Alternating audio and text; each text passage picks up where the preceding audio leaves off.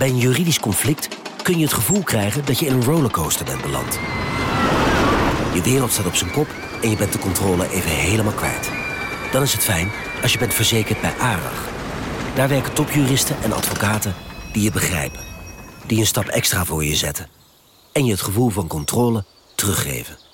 Met kennis en informatie, met heldere uitleg en met gericht advies. ARAG, juridisch probleemoplossers. Een maatschappij waarin iedereen meedoet. Een gezonde, groene en rechtvaardige wereld. Daar willen jij en heel veel andere mensen best iets aan bijdragen. In het klein en in het groot. Dicht bij huis en ver weg. Zo hebben we vorig jaar 349 miljoen euro bij elkaar gebracht. Miljoenen waarmee onze goede doelenpartners de wereld elke dag een beetje beter kunnen maken. Nationale Postcode Loterij. Samen voor een betere wereld.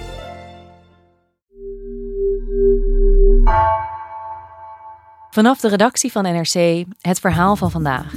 Mijn naam is Misha Melita, producer van NRC Vandaag. En tot iedereen terug is van vakantie, af en toe host.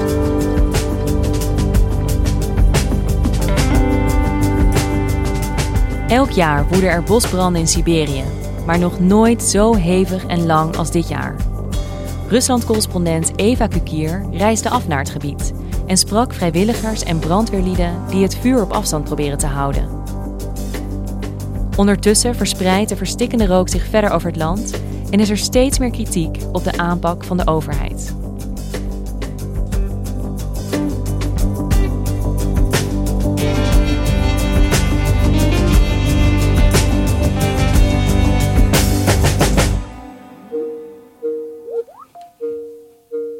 Hey Eva, hoor je me goed?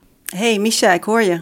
Jij belt in vanuit Siberië. Wat doe je daar? Uh, klopt, ik ben in Siberië um, en wel uh, in de um, autonome regio uh, Yakutië of de Republiek Sakha, zoals die officieel heet. Dat is een heel groot gebied in het noordoosten van Siberië. Ik ben hier een paar dagen geleden ben ik hier aangekomen in de hoofdstad Yakutsk. Dat is de hoofdstad van de Republiek Sakha. en dat is eigenlijk de grootste en koudste regio van Rusland. En daar woeden al drie maanden enorme bosbranden. Daar hebben we ook wel echt al wel wat over gelezen, natuurlijk, hier en daar. Maar um, ik besloot hier naartoe te gaan om te kijken ja, hoe de mensen hier omgaan met die branden, maar ook vooral met de rook die overal hangt. En uh, om te zien hoe de brandweer en de lokale bevolking uh, proberen die branden al maanden te blussen. En vervolgens uh, ben ik uh, naar een dorpje gegaan, uh, ongeveer 200 kilometer ten westen van Yakutsk. En dan moet je voorstellen, Yakutsk is helemaal omgeven door taiga. En de taiga is echt een heel erg enorm ondoordringbaar bos waar eigenlijk ook geen wegen doorheen gaan en waar hier en daar een dorpje is waar je echt uh, nou ja, uren moet rijden om daar te komen.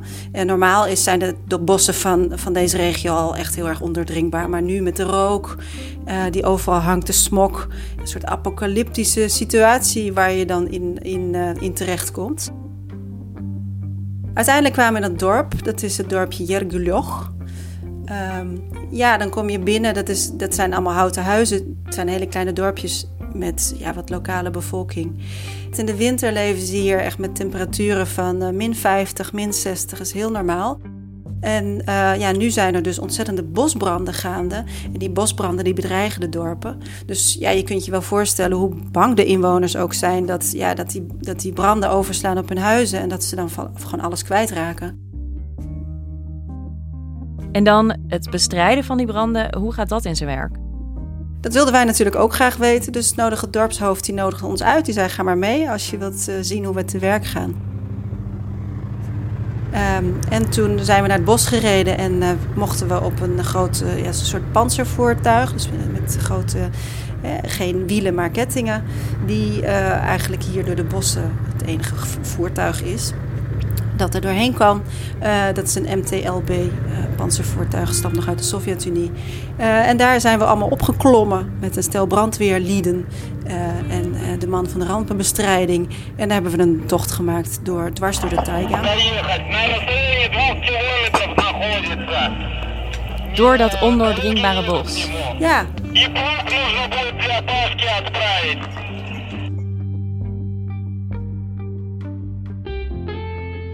Ja, dan moet je dus de branden eerst lokaliseren en dan moet je echt een, een weg hakken eigenlijk uh, door het bos naar de plekken waar het brandt. En dan vervolgens, ja, wat heel belangrijk is, is het graven van greppels. Daar hebben ze dan veel vrijwilligers voor nodig. En nou ja, door middel van die greppels zorgen ze ervoor dat het brand niet overslaat. Dat gaat wel, het brand kan onder de grond of via de boomtop met de wind kan die heel makkelijk overslaan, want de bossen zijn ontzettend droog. Dat bos staat helemaal uh, blauw van de rook. Dus dat ruik je, dat proef je, het brandt in je keel. Um, je ziet ook op veel plekken nog echt zwart geblakerde aarde. Dus mensen leefden uh, twee tot drie maanden in een enorme rookdeken. Die wordt veroorzaakt uh, door die branden. En die deken, dat heeft NASA vorige week cijfers over gepubliceerd. Die is al een paar duizend kilometer lang en verspreidt zich over heel Siberië. En niet alleen over Siberië, maar die drijft ook naar het, helemaal naar het westen, naar Moskou en heeft vorige week de Noordpool bereikt. Het heeft ook niet zoveel zin om een mondkapje te dragen, want je kleren stinken, je ogen tranen. Dus het is echt, um, ja, het is alles overheersend, die brandlucht. En veel mensen, zeker in Jakutsk, in de hoofdstad, die blijven binnen. Uh, want die rook die slaat natuurlijk enorm op je longen.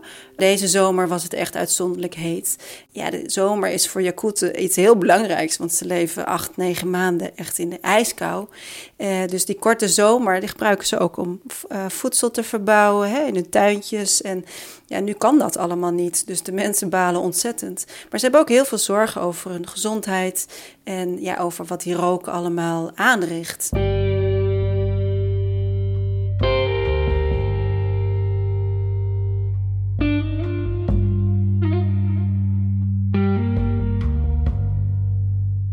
Eva, jij bent dus in Jakutië. Dat moest ik wel even opzoeken op Google Maps. En het is echt gigantisch. Ja, klopt. Uh, Jakutië is een, echt een enorm gebied, zoals je al zegt. Uh, het is ongeveer net zo groot als India. Uh, groter dan Argentinië. Het is echt heel duur bevolkt. Dus in dit gigantische gebied wonen bijna een miljoen mensen. En van die miljoen mensen is ongeveer 60% bestaat uit Jakuten. En de Jakuten is een etnisch Turks-Mongoolse minderheid in Rusland, ehm, die hier sinds ongeveer 400 jaar woont. Ze zijn uh, hier ooit heen getrokken vanuit het zuiden en ze spreken hun eigen taal. Dat is een, een, een Turkse taal. Örgülü onu taslakçın bir behörlük atadu ile tustuğunun behörlükler Klinkt heel mooi, uh, maar is totaal niet te begrijpen, want heeft verder niks met het Russisch van doen. En ja, ze zijn heel trots op hun culturele identiteit. En wat is de verhouding tussen Jakutië en Rusland? Want het ligt in Rusland, maar je had het net al over een republiek. Hoe, hoe zit dat? Ja, klopt. Uh, is een van de federale subjecten van Rusland. Rusland is een federatie, dus bestaat uit allemaal autonome en minder autonome regio's. En Jakutië is um, een van die ja, semi-onafhankelijke regio's dus uh, de Jakuten hebben uh, als federaal subject van de federatie, zoals dat dan heet, hebben ze een eigen regering met een eigen gouverneur. Maar ze zijn ondergeschikt aan Moskou en ze krijgen hun budget verdeeld vanuit Moskou. Maar je ziet ook dat, het, ja, dat er onbegrip is. Hè? In Rusland wonen heel veel etnische minderheden en daar weten wij heel weinig van. Maar ook bijvoorbeeld in Moskou weten de mensen niet zoveel van de leefstijl van bijvoorbeeld de Jakuten. Waar onbegrip over is, is ook over de religie. Jakuten geloven van oudsher in goden, uh, allerlei soorten goden. Hè? Ook het animisme, dus de, natuur, die uh, maakt een heel groot deel uit van de, van de cultuur en ook van de taal trouwens. Dus ik sprak bijvoorbeeld een lokale blogger en die had nogal wat ergernis over toch een beetje de hooghartige en soms ook wel wat racistische verhouding vanuit hè, de experts in Moskou. En hij had het bijvoorbeeld als voorbeeld, was de belangrijkste brandexpert van de Russische tak van Greenpeace, die heet Grigory Kuksin. Die had laatst in een interview op de uh, op, ja, op de televisie had hij gezegd: ja, het is een heel groot probleem, de bosbranden. En dat komt omdat de Jakuten hun vuur niet uitmaken, want uh, ze geloven dat de vuurgoden dan boos worden. бьют молнии. Под ними разводят костры. Якуты, которые не тушат костры, это вообще отдельная беда, потому что там вплоть до... Daar zijn heel veel mensen hier heel boos over geworden, omdat ze zeggen van ja, uh, we geloven helemaal niet allemaal in vuurgoden. En de bosbranden uh, zijn ook niet alleen een Jakutisch probleem. Nee, precies. Hij gaf eigenlijk de Jakuten de schuld van de bosbranden. Ja, en die jongen met wie ik sprak, die zei ook van ja, jeetje, we wonen hier al honderden jaren. Hè? Als, als, uh, als wij niet zouden weten hoe we een kampvuur uit zouden moeten maken, dan was Siberië al lang afgebrand. Действительно, была такая у нас традиция, мы бы сожгли давным-давно, да? Народ Сахара живет здесь тысячелетиями. Если бы у нас была такая традиция, у нас тут пустыня вот здесь была. Ну, логично же. Но и, и вокруг... want is er eigenlijk al duidelijkheid over waar die bosbranden door worden veroorzaakt? Nou, dat Siberië in brand staat is helemaal niet zo uitzonderlijk. Ieder jaar zijn hier echt hele grote bosbranden over hele uitgestrekte gebieden. Maar omdat het vaak in plekken is die totaal onbewoond zijn, heel ver van uh, dorpen en steden, uh, worden ze eigenlijk niet uh, gemonitord en worden ze ook niet bestreden. Maar dit jaar uh, was de zomer ontzettend heet en droog. in juni is ongeveer nou, 2 mm neerslag gevallen, terwijl dat normaal wel 30 of 40 is. Het is echt, echt bijna niks. En die droogte en het feit dat er dus ontzettend veel bos is, droog bos en droog gras en droge takken, um, heeft de regio echt een soort vat buskruid veranderd.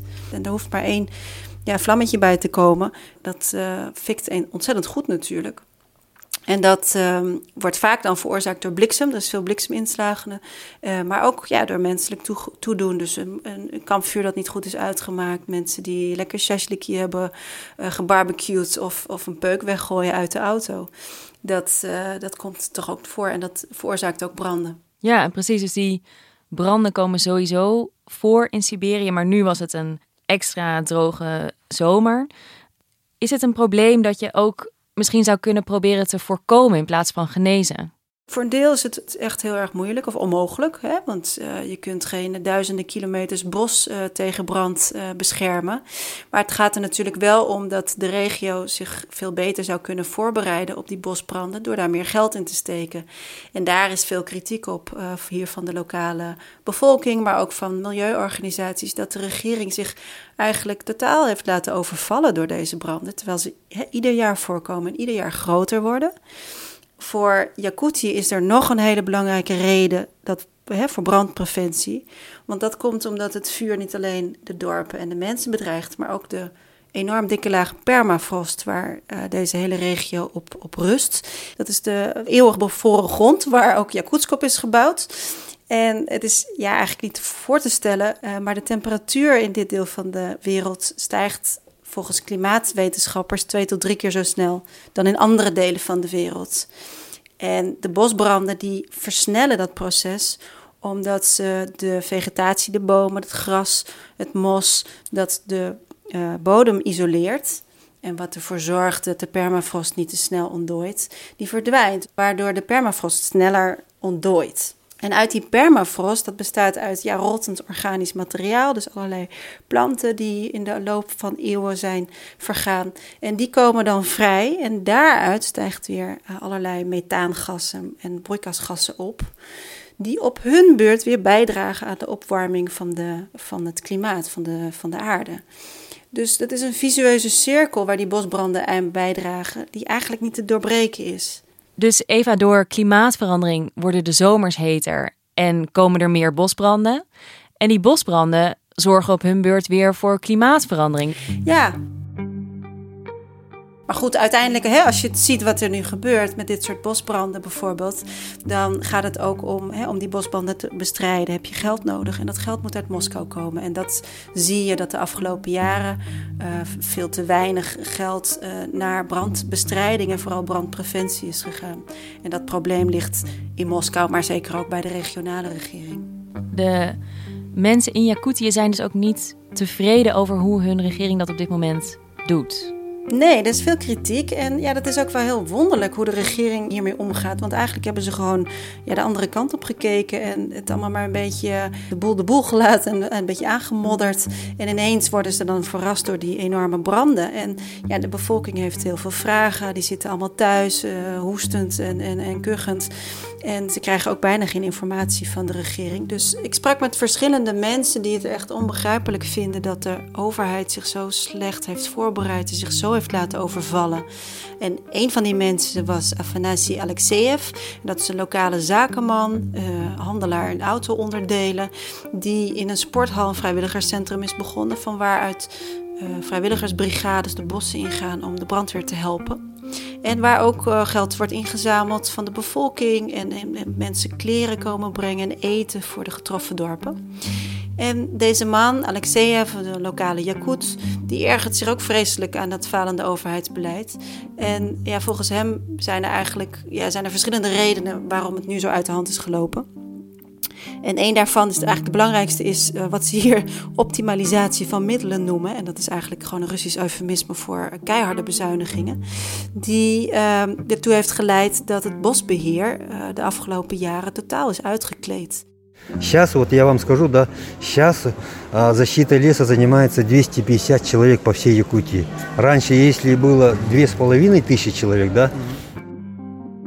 Hij gaf als voorbeeld dat vroeger, in Sovjetjaren, uh, waren er in de hele regio ongeveer duizend man uh, brandweer op de grond actief. Plus nog iets van 1500 parachutisten. Plus nog ongeveer uh, eh, 100 vliegtuigjes die iedere dag over de taiga vliegen en patrouillevluchten uitvoeren. Nou, nu, zeg maar de afgelopen 20 jaar, is er steeds meer bezuinigd op dit soort activiteiten. En zijn er in totaal nu nog maar 250 mensen die branden monitoren. En, en hij zei ook dat er van die 250 mensen zitten er 57 op kantoor. Dus ja, reken maar uit. Dat is, dat is echt totaal onvoldoende om uh, zo'n gebied te monitoren en te beheren. Ja, dat lijkt me een behoorlijk bizarre bezuiniging. Ook op het moment dat die bosbranden eigenlijk ieder jaar erger worden. Ja, kijk, het is niet dat de regering totaal uh, onwetend is of het probleem niet erkennen, herkennen. Maar het is ja, wat in Rusland heel vaak gebeurt als het gaat om geld. Er verdwijnt veel geld. Maar er is ook een enorme traagheid. En ja, probleem ligt ook heel erg in de centralisatie. Dus alles wordt vanuit Moskou bepaald. Terwijl wat mensen hier zeggen, je moet ons gewoon hè, geld geven waar we zelf uh, over kunnen beschikken en waarvan we zelf kunnen bepalen wat, waar we het aan uitgeven. Iemand als Alexeyev, zo'n zakenman die lokaal ook heel erg begaan is, die, die heeft op een gegeven moment gezegd van nou, we zitten hier in de rook en, en niemand helpt ons, dan gaan we het zelf wel doen. Собравшись с общественниками, да, которым вот не, не безразлична судьба, да, мы собрали вместе собрались.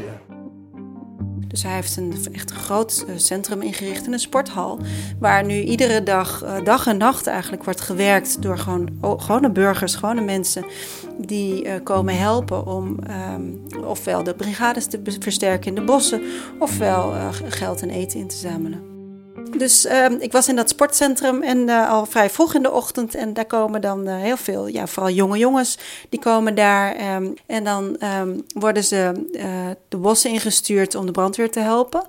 Maar ze zijn natuurlijk totaal onervaren. Dus ze krijgen eerst een, een EHBO-spoedcursus en een, ja, spoedcursus branden blussen. En hoe je greppels moet graven. En uiteindelijk gaan ze dan de bossen in slaan ze een tentenkamp op en uh, werken ze gewoon uh, op instructie van de, van de brandweer. Het is natuurlijk heel lovenswaardig dat iedereen dit vrijwillig doet. Dat deze jonge mensen deze spoedcursus volgen en de bossen ingaan. Maar het lijkt me niet echt een structurele oplossing.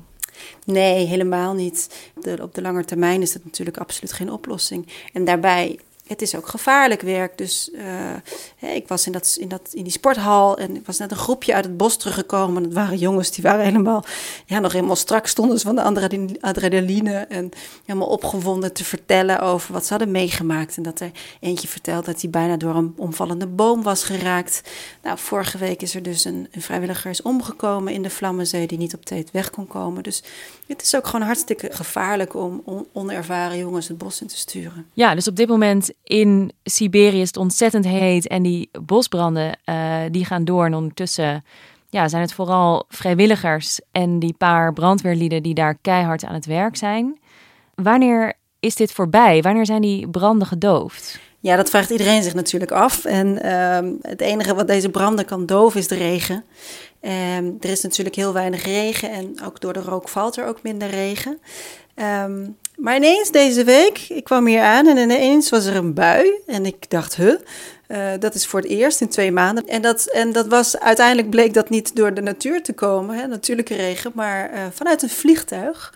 Want wat bleek, uh, de Russische autoriteiten hebben een speciaal vliegtuig dat zeg maar regen kan maken. En dat doen ze door middel van zilverjodide.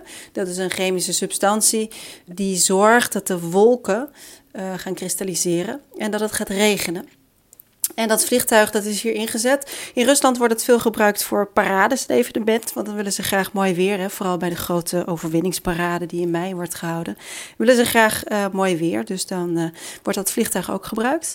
En nu is het hierheen gevlogen om dus ja, toch heel lokaal uh, soort regen te veroorzaken. Dus iedereen was heel blij en ik liep op straat en je zag ook veel meer mensen ineens op straat. En ik zag een groep uh, jongeren basketballen. En deze regen was maar heel klein en lokaal, dus dat haalt helemaal niks uit. De echte regen, en die komt waarschijnlijk pas in september of oktober, die, die zal pas voldoende zijn om de branden echt te blussen. En uiteindelijk ja, begint hier natuurlijk weer die vreselijk lange en vreselijk koude winter. Dus ja, dan zal het vuur echt uitgaan. Dus iedereen uh, wacht vol goede moed op die regen. Uh, blijf jij daar ook op wachten? Nee, zeker niet. Ik, uh, ik ga het weekend heb ik een vliegtuig gevonden. Maar dat was nog best wel lastig, want door de rook zijn de vluchten heel erg veel vertraagd, heel veel annuleringen. Dus het is best wel moeilijk om hier uit Jakutsk weg te komen. En ik heb nu een vlucht gevonden verder naar een andere stad in Siberië. En vandaar probeer ik dan terug te komen naar Moskou. Nou, to be continued, Eva. Dankjewel. Dankjewel, Misha.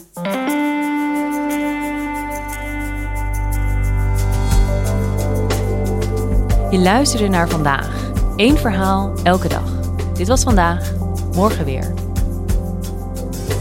Deze aflevering werd gemaakt door Julia Vier en Stef Visjager.